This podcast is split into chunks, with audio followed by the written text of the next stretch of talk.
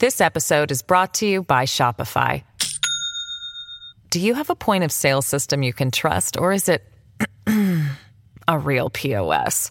You need Shopify for retail. From accepting payments to managing inventory, Shopify POS has everything you need to sell in person.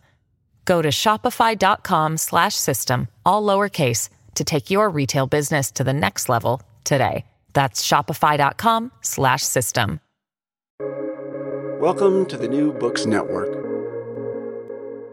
Hello, and welcome to another episode on the New Books Network. I'm one of your hosts, Dr. Miranda Melcher, and I'm very pleased to have with me Dr. Tim Clarkson to tell us about his book titled A Mighty Fleet and the King's Power The Isle of Man from 400 to 1265, um, just published by Birlinn Publishers.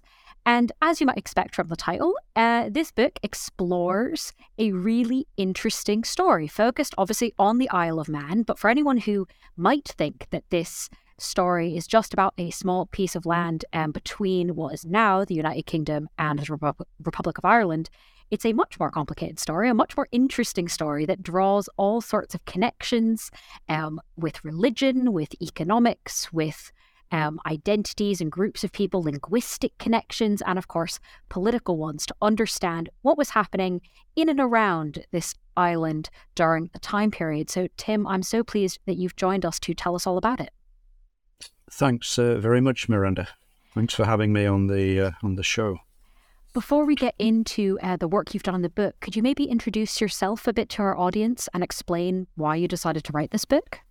Sure, yeah. Um, well, um, I'm a historian uh, and an author, and uh, I write about the early medieval period, which uh, used to be kind of erroneously known as the, the Dark Ages, which is a term that uh, most historians tend not to use now. Um, I live in northwest England and I'm an independent researcher, so I'm not attached to a particular academic institution in any formal way. But uh, back in the 1990s, when I was working in a university library, I did part time postgraduate research at the University of Manchester. And the result of that was an MPhil in archaeology and then a PhD in medieval history.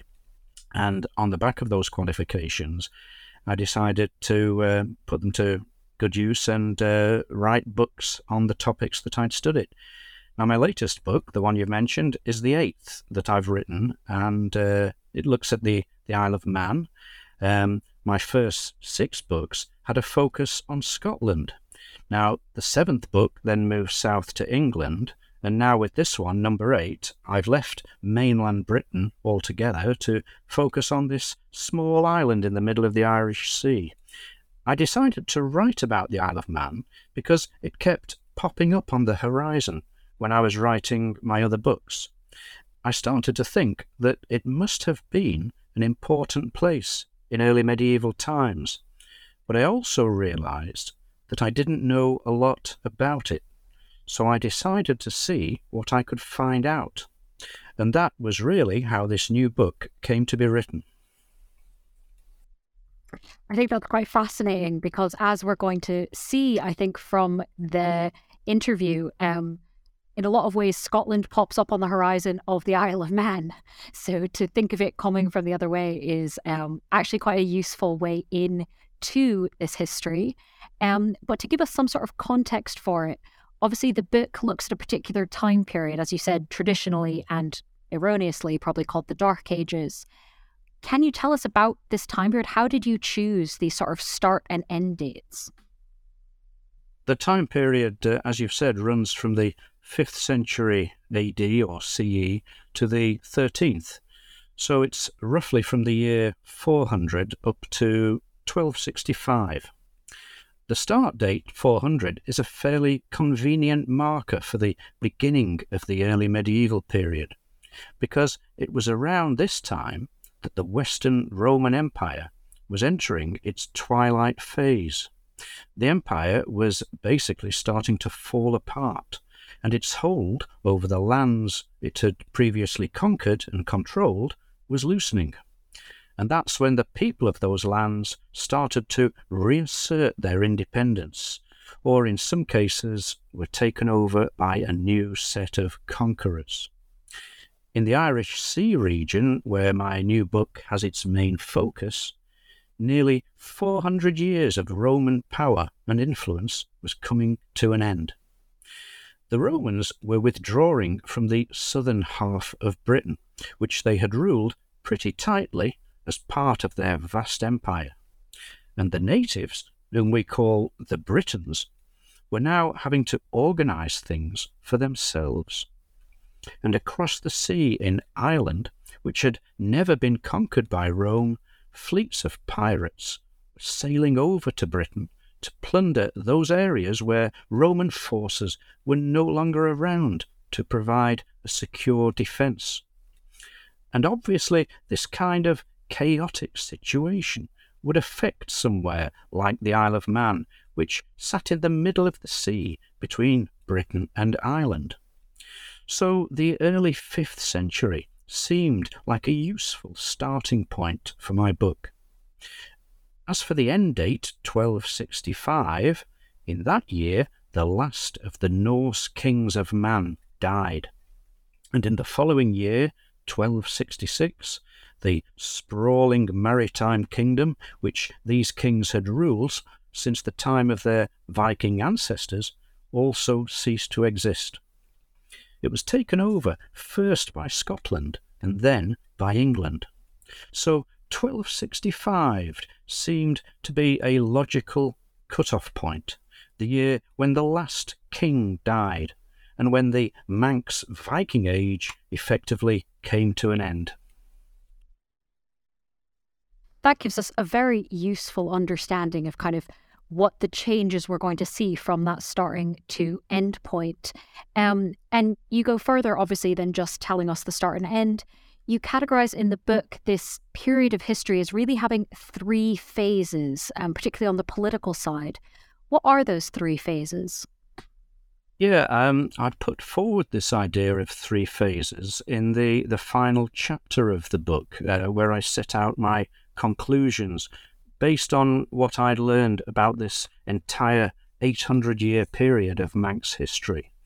So basically, I see this wide time span dividing into three parts, each defined by the cultural and political identity of whoever held power on man at the time. Now, the first of these phases, roughly spanning 200 years from 400 to 600, I see as being characterized by a struggle between two cultural groups the Irish, speaking the Gaelic language of Ireland, and the Britons, who spoke a Brittonic language, which was also spoken by the native population of mainland Britain. Now, in my book, I suggest that the result of this contest was that man fell under the control of a Brittonic speaking elite who ruled a mixed population of indigenous Britons and Irish settlers. And so began the second historical phase, lasting about 300 years, with a short period in the 7th century when the English kingdom of Northumbria seems to have held power over man. And the third phase begins in the late 800s, when Viking settlers, people of Norwegian or Norse heritage, started setting up colonies on Man. Their leaders turned the island into the main centre of royal power in a sea kingdom that stretched north into the Hebrides. This was the Norse phase of Manx history, and it lasted nearly 400 years. In it, we see man taking a key role in the politics of the Irish Sea region. And this third phase ends with the death of the last of the Norse kings of man in 1265. Taking us right up to the end of the period. Thank you for outlining those three phases, um, which we're certainly going to get into. But before we do, I have one more kind of big picture question. Um, one of the reasons this time period for much of, especially Northern Europe, has been called the Dark Ages is because for a long time we didn't have sources about it. We didn't have a way of understanding um, the artifacts, the archaeology that was left behind. And even in your first answer, you talked about how uh, you yourself coming into this didn't know a lot about the history of the Isle of Man. Similarly, as a reader coming to the book, it was not something I was hugely familiar with. Um, and so I was not surprised and very intrigued to find in the book that you talk about methodology and methodological challenges with sources to figure all of this out. So, can you tell us a bit about what methodologies you use and what kinds of sources are available for this time period? I tend to apply um, a fairly similar methodology with, with all the books that I write. Um, I usually start by locating and collating and then analysing as much contemporary information as I can find. And by contemporary, I mean the primary source material, written in medieval times, like chronicles and collections of annals, compiled in monasteries, or stories about famous saints. In this case, those saints who supposedly or allegedly had connections with the Isle of Man. Now, with most of my other books, I did manage to find a fair amount of this kind of primary information. But for the Isle of Man, it was quite sparse. So it took me quite a bit of searching to track the information down. The simple truth is there isn't a lot of early medieval Manx history surviving from those times. So it was quite a challenge to find enough of it to fill a book of 70,000 words, which is what I promised my publisher at the very beginning. I eventually managed to pull various snippets and fragments together into something that looked like a coherent narrative. Now, these small pieces of information came from a variety of primary sources the Welsh and Irish annals, the writings of the English monk Bede, and the Norse sagas. And towards the end of the book, when I got to the 11th century, I was able to use the Manx Chronicle, otherwise known as the Chronicles of the Kings of Man and the Isles, which is the only detailed primary source on the medieval history of man. And my other method of obtaining information is to see what other historians have said on the topic, not just those who are writing now in the 21st century or back in the 20th, but their predecessors in the 19th or even the 18th centuries.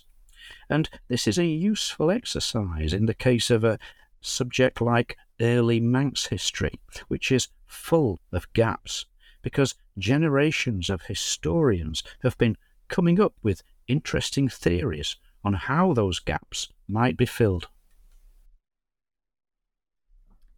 Nice combination of, of things to figure this out. Um, thank you for taking us through them. I'd love to go now a bit, I suppose, chronologically through some of the history that you've uncovered using this variety of sources.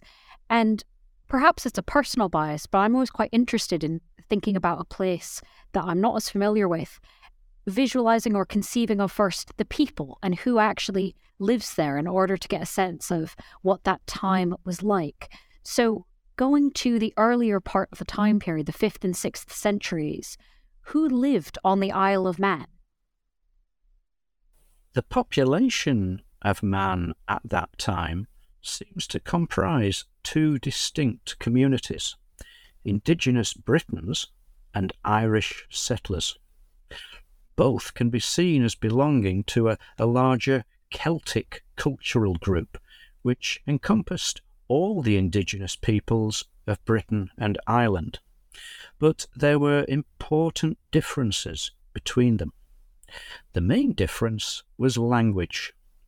the Irish settlers spoke Gaelic, an ancestral form not only of the Gaelic spoken in Ireland today, but also ancestral to Scottish Gaelic. The Britons of Man spoke a different language, a Brittonic language, which would have been similar to the ancestral languages of present day Wales, Cornwall, and Brittany. It does seem likely that Brittonic was the original language of man, and that Gaelic came later. The original inhabitants, whom we can call the, the Manx Britons, had presumably been living there for hundreds, if not thousands of years, from prehistoric times all the way through the Roman occupation of mainland Britain and then beyond into the 5th century. The English monk Bede, one of our main sources of information for the pre Viking period, was in no doubt that Man was a territory of the Britons, not a territory of the Irish. He stated this in a book written in the early 700s. But it's my belief that it was also true of the situation in the 600s and in the 500s, all the way back to the 400s and even earlier. We know from a number of memorial stones carved in the 5th and 6th centuries that there was a Gaelic speaking community on Man by then. Now, these stones have inscriptions in the Ogham alphabet, which originated in Ireland. In these inscriptions, we see names of people, names that look Irish, as well as specifically Gaelic words such as Mac, which means son of. So, what I think we're seeing is two separate communities living on Man in the 5th and 6th centuries. An older indigenous community of Britons and a more recently arrived community of Gaelic speaking settlers from Ireland. I say separate, but this doesn't mean that the two groups couldn't coexist in a more or less peaceful way. There's no need to assume that they were naturally hostile to each other, even if we imagine them living in different areas of the island. The word I like to use here is bicultural. Two cultural groups inhabiting one place at the same time and accepting each other's presence. I think the Isle of Man in the 5th and 6th centuries fits this description. That's really quite interesting um, to think about the different communities that were there when they came imagining to what extent they would have interacted, um, but also thinking about this in the context of the Isle of Man's other neighbours, um, not just from Ireland, because as you've mentioned a little bit already, um, England is also involved here, though, of course, what we mean by England now and what existed as England then are not the same thing. So, how does England kind of come into this picture? How, how on what are England's claims of overlordship over the Isle of Man based? The first period of overlordship uh, on man by an English ruler seems to be as far back as the 7th century. Now, the ruler in question was Edwin, King of Northumbria, a large, powerful kingdom that, at its greatest extent, encompassed all of what is now northern England, together with parts of southern Scotland. Edwin was an ambitious king who held various neighbouring kingdoms under his sway. He was a mighty overlord using military power or the threat of it to force other kings to submit to his authority. This meant that they had to send him regular tribute payments and they were obliged to lead their own armies to war under his overall command. Bede says that Edwin held the Isle of Man under his sway. Edwin no doubt coveted Man because it was strategically useful. It lay in the middle of the Irish Sea, like a stepping stone between Britain and Ireland. Its rulers at that time were, I believe, a royal dynasty of Britons, who may have had a family connection with the powerful kingdom of Gwynedd in North Wales. The rulers of Man would have been under Edwin's overlordship, his vassals, like their fellow Britons in Gwynedd. Now, after Edwin's death in 633, another strong Northumbrian king emerged, a man called Oswald, and he may have imposed overlordship on man in similar fashion to Edwin. Now, Oswald, like Edwin, certainly held other lands under his sway, and so too did Oswald's brother Oswiu, who succeeded him, and also Oswiu's son Ecgfrith.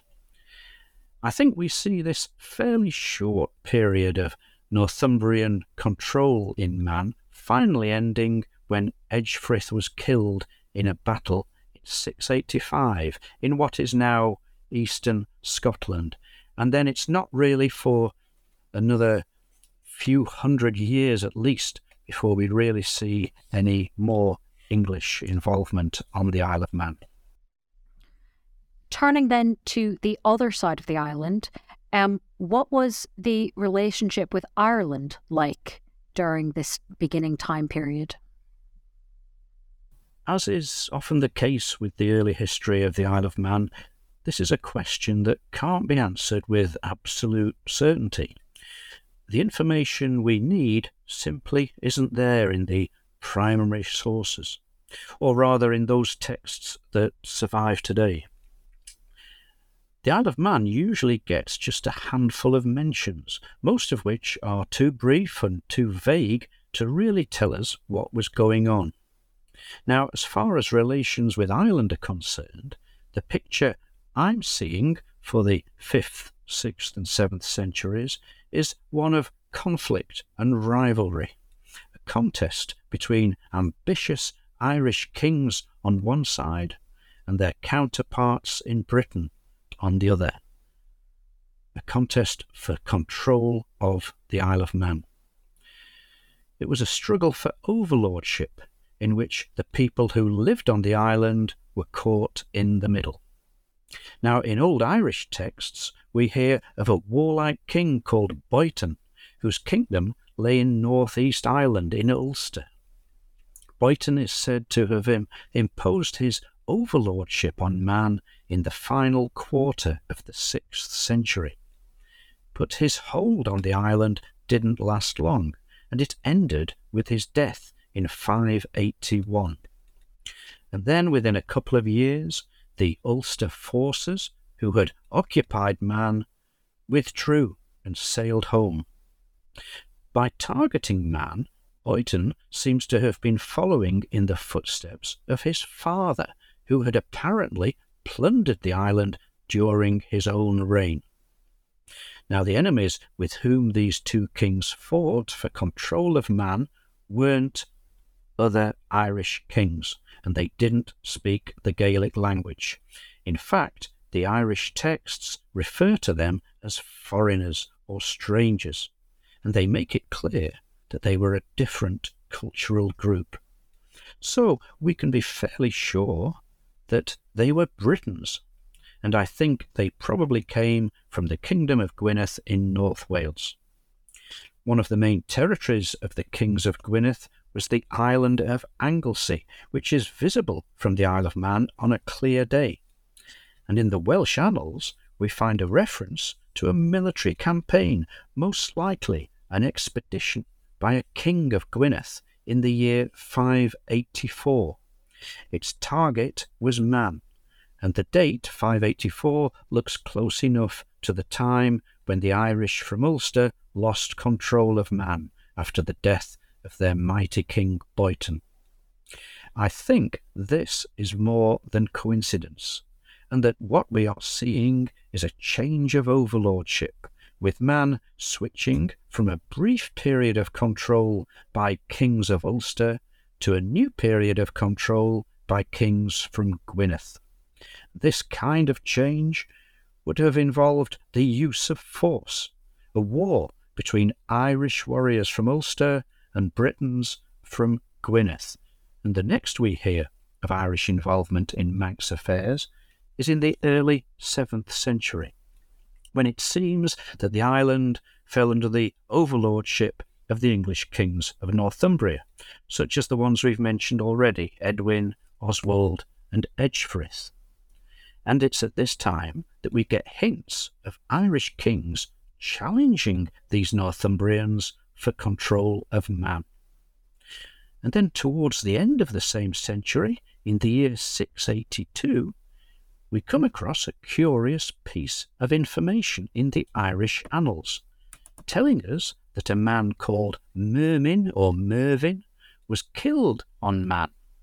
Now, Mervyn isn't an Irish name, but it was used by the Britons, especially those of Wales. So, why would the killing of a Briton on the Isle of Man get a mention in the Irish annals? I think the answer lies in a sequence of events reported by those same annals in the late 600s right through to the early 700s. A series of battles in Ireland in which forces of Britons were involved. Now, the annals don't say who these Britons were or where they came from, but I think they were probably an army from the Isle of Man. And I also think that this Mermin or Mervyn, who was killed on Man in 682, was their king still ruling a mixed population of native Britons and Irish settlers. I tend to see him as a vassal of the kings of Gwynedd, probably related in some way to their dynasty, but capable of pursuing his own ambitions and his own military campaigns.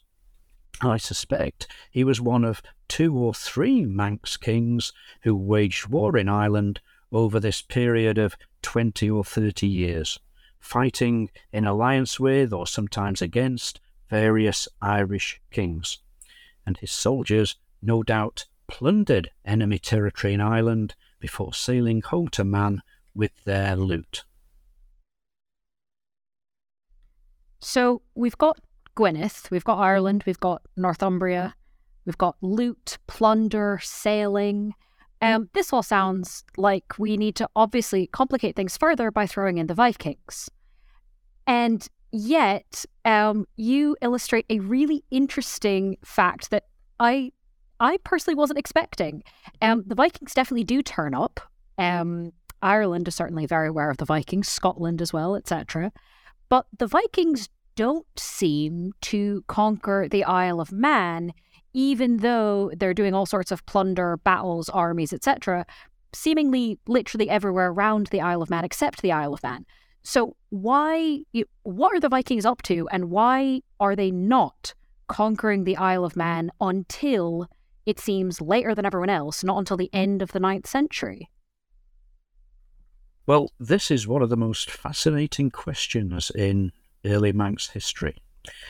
It does need to be asked because one of the most surprising things about the Vikings in the Irish Sea region is, as you've alluded to, Miranda, why they didn't conquer man much earlier. Okay, we know these Scandinavian warriors, these Norsemen from Norway, say, had sailed over in their fleets of longships to plunder all the lands around the Irish Sea from the late 700s onwards. And we also know that by the early 800s, they were making permanent settlements in Ireland and on the Isles of the Hebrides off the west coast of Scotland.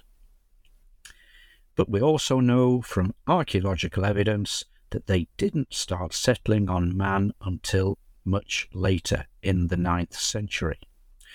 Why so late? Well, a clear answer isn't given in any of our surviving primary sources. So we have to try and puzzle it out for ourselves. All we can do is muse on a number of possibilities and choose the one we prefer. Now, one possible scenario is that the ninth century rulers of Man, presumably still a royal dynasty of Britons, managed to defend their island against Viking raids, and somehow managed to keep any Viking settlers at a distance. I'd imagine that this kind of stout defence would have relied on help from the kings of Gwynedd, especially if the Manx rulers were their vassals. Another possible scenario is that the Manx rulers had come to some kind of agreement with the Vikings, specifically with the Norse kings of Dublin, who were the most powerful Scandinavian colony in Ireland. So maybe there was a peace treaty or alliance, which meant that the Dublin Norse left the Isle of Man alone, as long as the Manx helped them, perhaps by letting Viking fleets use the island's harbours as bases for raiding other lands around the Irish Sea. Whichever scenario we choose, the eventual outcome is the same. Vikings began to colonize Man in the final quarter of the ninth century. This was a time when the Norse kings of Dublin were starting to pursue a much more aggressive policy of raiding and conquest. Their fleets and armies were launching devastating attacks on northern Britain, fighting battles against the Picts and Scots, and destroying big fortresses like Dumbarton on the Clyde, and capturing large numbers of people to be sold as slaves. So maybe it should come as no surprise to us to find evidence of Viking settlers on Man around this time of violence and invasion, because they may have come there as part of a planned conquest. And we know that these settlers on Man didn't come directly from Norway. They did have Norse ancestry, but they actually came from Norse colonies that were already established in the Irish Sea region. I think it's quite likely that their leaders came from the colonies in Ireland, specifically from Dublin, and that these leaders brought an invasion force to conquer man and to make it part of the Norse world. This episode is brought to you by Shopify. Do you have a point of sale system you can trust, or is it a real POS? You need Shopify for retail. From accepting payments to managing inventory, Shopify POS has everything you need to sell in person. Go to shopify.com/system all lowercase to take your retail business to the next level today. That's shopify.com slash system. Intriguing. I can imagine all sorts of television series that could be made in trying to figure this out um, and making up all sorts of things based on the evidence. Um, it would be absolutely fascinating just to, as you've laid out, kind of the possibilities are intriguing. And in a lot of ways, that's similar to sort of my next question, which is one of the mm. sort of quotations, one of the assumptions about the Isle of Man is, oh, mm. that's the that's the haunt of pirates. That's the kingdom of pirates. Now, again, we are in we're talking about the Vikings, so piracy is quite literally one of the things that they did. This is not hugely far fetched, but is it actually true?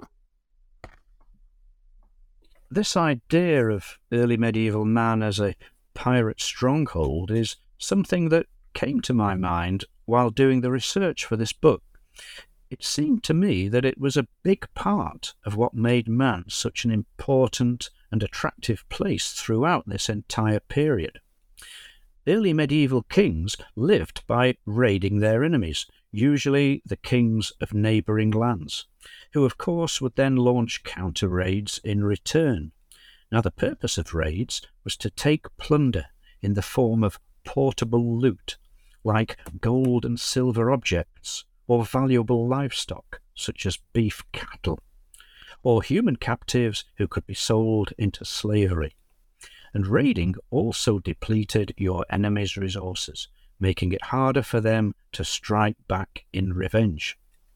But launching a raid was expensive and time consuming, especially on land, where marching long distances required a lot of logistical planning, like food supplies for the soldiers and knowing the locations of roads and tracks. But raiding from the sea was faster and easier, and certainly not as tiring for your soldiers as a long overland march. And if you could base your raiding fleet in the middle of the Irish Sea, then you could launch an attack on any of the surrounding lands, none of which would be very far away. And then you could bring all the plunder back home fairly quickly. And I think this is possibly what makes the Isle of Man such an attractive place, such a, a, a valuable target for the rulers who were around in the early medieval period. Now, in the 10th century, we know that a Viking warlord who almost certainly based his fleet on Man was described in one primary text as a chief of pirates. And then later, in the 13th century, the last of the Norse kings of Man promised to lend ten ships to the King of Scotland. And we know that these vessels were described in a text from the time as pirate ships.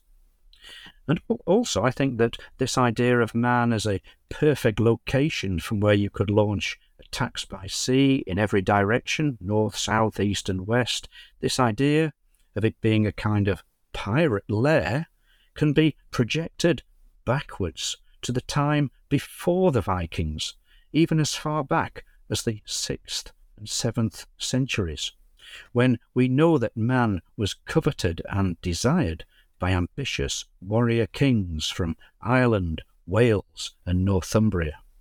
And I think these kings saw control of man as a way of increasing their personal wealth through piracy by seaborne raids and the use of naval power. I mean, even just imagining the map of where the Isle of Man is makes it clear just how attractive it is strategically um, to do something like this. And so I at least can imagine kind of why that would be attractive to Vikings and why they would make use of it.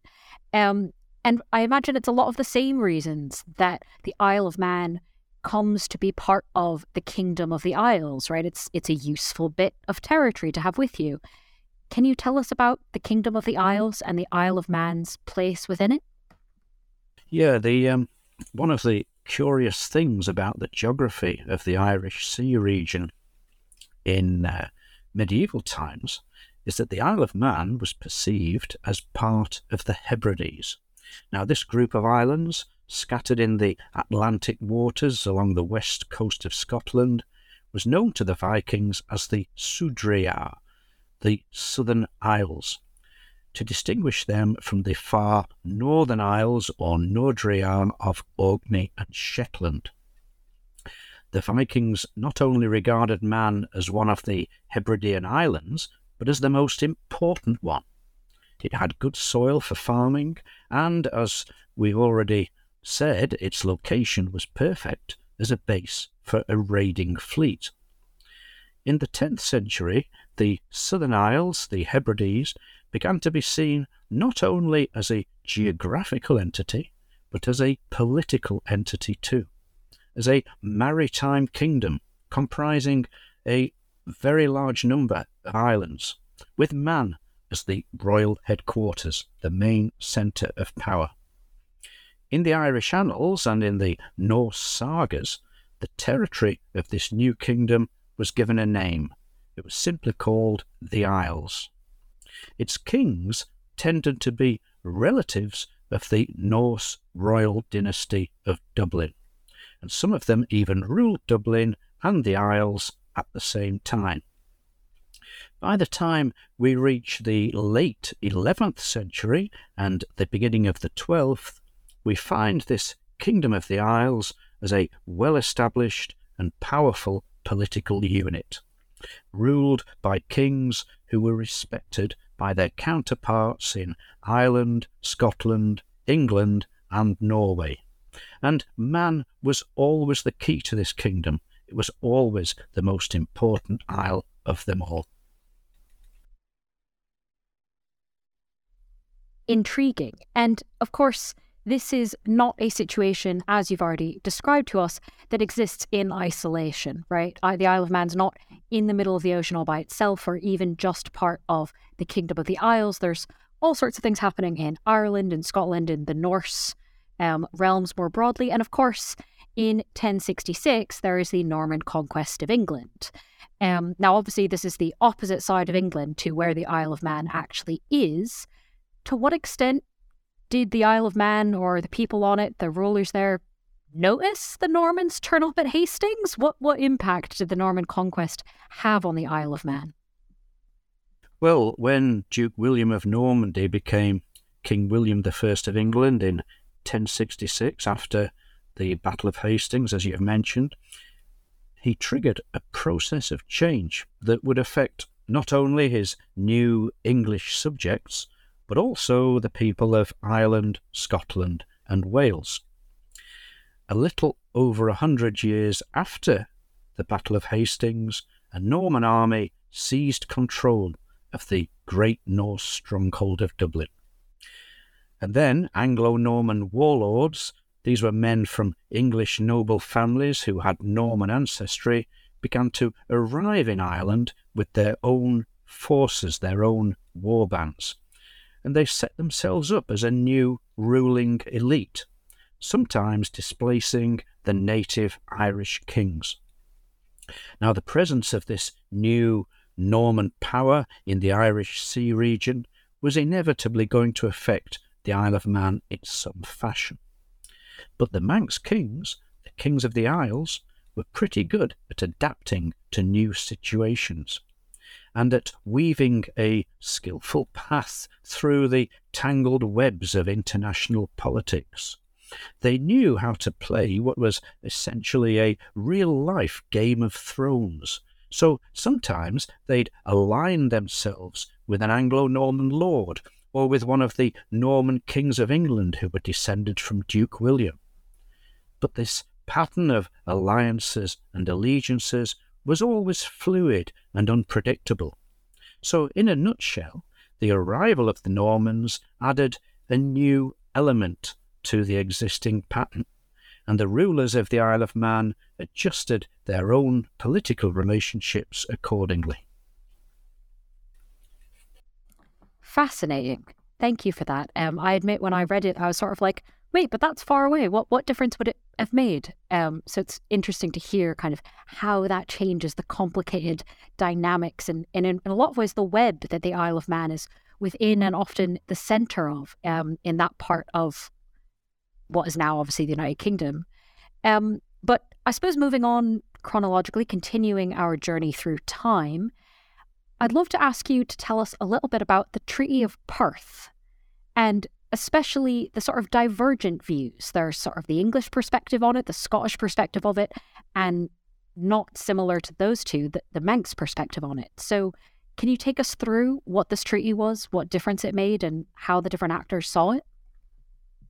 Well, this treaty, which was an agreement between the kings of Scotland and Norway in 1266, uh, essentially signalled the end of the Kingdom of the Isles. It was designed really to put an end to the sort of long running rivalry between Scotland and Norway over who would have overlordship of the Isles. Now, to the King of England, the Treaty of Perth probably didn't look like a good thing. It meant that the Isle of Man, a place with a lot of strategic value, was now part of the Kingdom of Scotland together with the, the rest of the Hebrides, the Isles. Norway's historic claim on this group of islands, which had always been a remote, um, almost symbolic idea of overlordship dating back to the Viking Age, was permanently withdrawn by the treaty. All of this, of course, was a good result for Scotland, and maybe not so good for England, and on the Isle of Man, the Treaty of Perth was seen by some part of the population as good and by others as fairly bad. Now, the ones who thought it was good seemed to be quite happy to find themselves under direct Scottish rule, but the others wanted their island to be independent again, like it had been when it was the headquarters of the Kingdom of the Isles. Now, this part of the Manx population had high hopes in 1275, nine years after the Treaty of Perth, when a prince of the old royal dynasty landed on Man. He declared that the kingship of the Isles was restored, with himself as the new king. But his reign lasted only a few months. The King of Scotland regarded him as a rebel and a traitor, and sent an army to chase him away. But this period of Scottish rule itself turned out to be quite short lived. Fifteen years later, in 1290, the King of England took control of Man.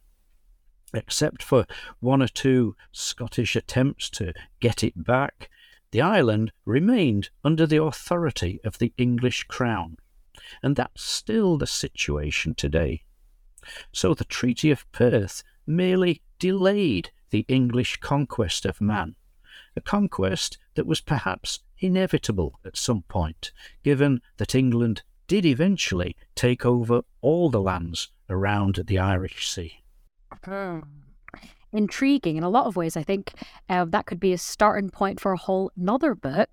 Um, though perhaps people have written more on that because, as you mentioned, uh, there's there's more there's better sources as we get to the end of the time period, um, and certainly something as consequential as the Treaty of Perth has a lot of historiography on it already.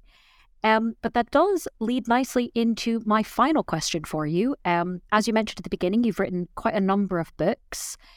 Clearly, you've learned a lot from the process of writing this one. I've learned from reading it. Is there anything you might be working on next now that this book is done? Um, I'm currently uh, involved in putting the word around uh, about my book on social media and through conversations like this one, Miranda. And uh, I'm sort of working uh, closely with uh, my publisher, Birlinn, up in Edinburgh, to um, uh, promote promote the book in, in, in various places. Now, this summer, um, I'm due to be preparing a new edition of my biography of St. Columba, which was uh, written some years ago. And uh, I'm hoping that this new edition, the second edition, will appear sometime in the first half of 2024. And uh, I also need to revive my blogging activity, which has been uh, strangely dormant for, for quite a while. I need to reactivate reactivate my uh, WordPress blog, which is called Senchus. Um, so I think all in all, I'll probably have enough to keep me occupied, certainly for the rest of 2023. it sounds like it. Well, if listeners want to read the book we've been discussing, again, it's titled A Mighty Fleet and the King's Power The Isle of Man from 400 to 1265, just published from Birlinn. Tim Clarkson, thank you so much for being with us on the podcast. Thanks uh, very much, Miranda, for uh, listening to, to what I had to say about my book.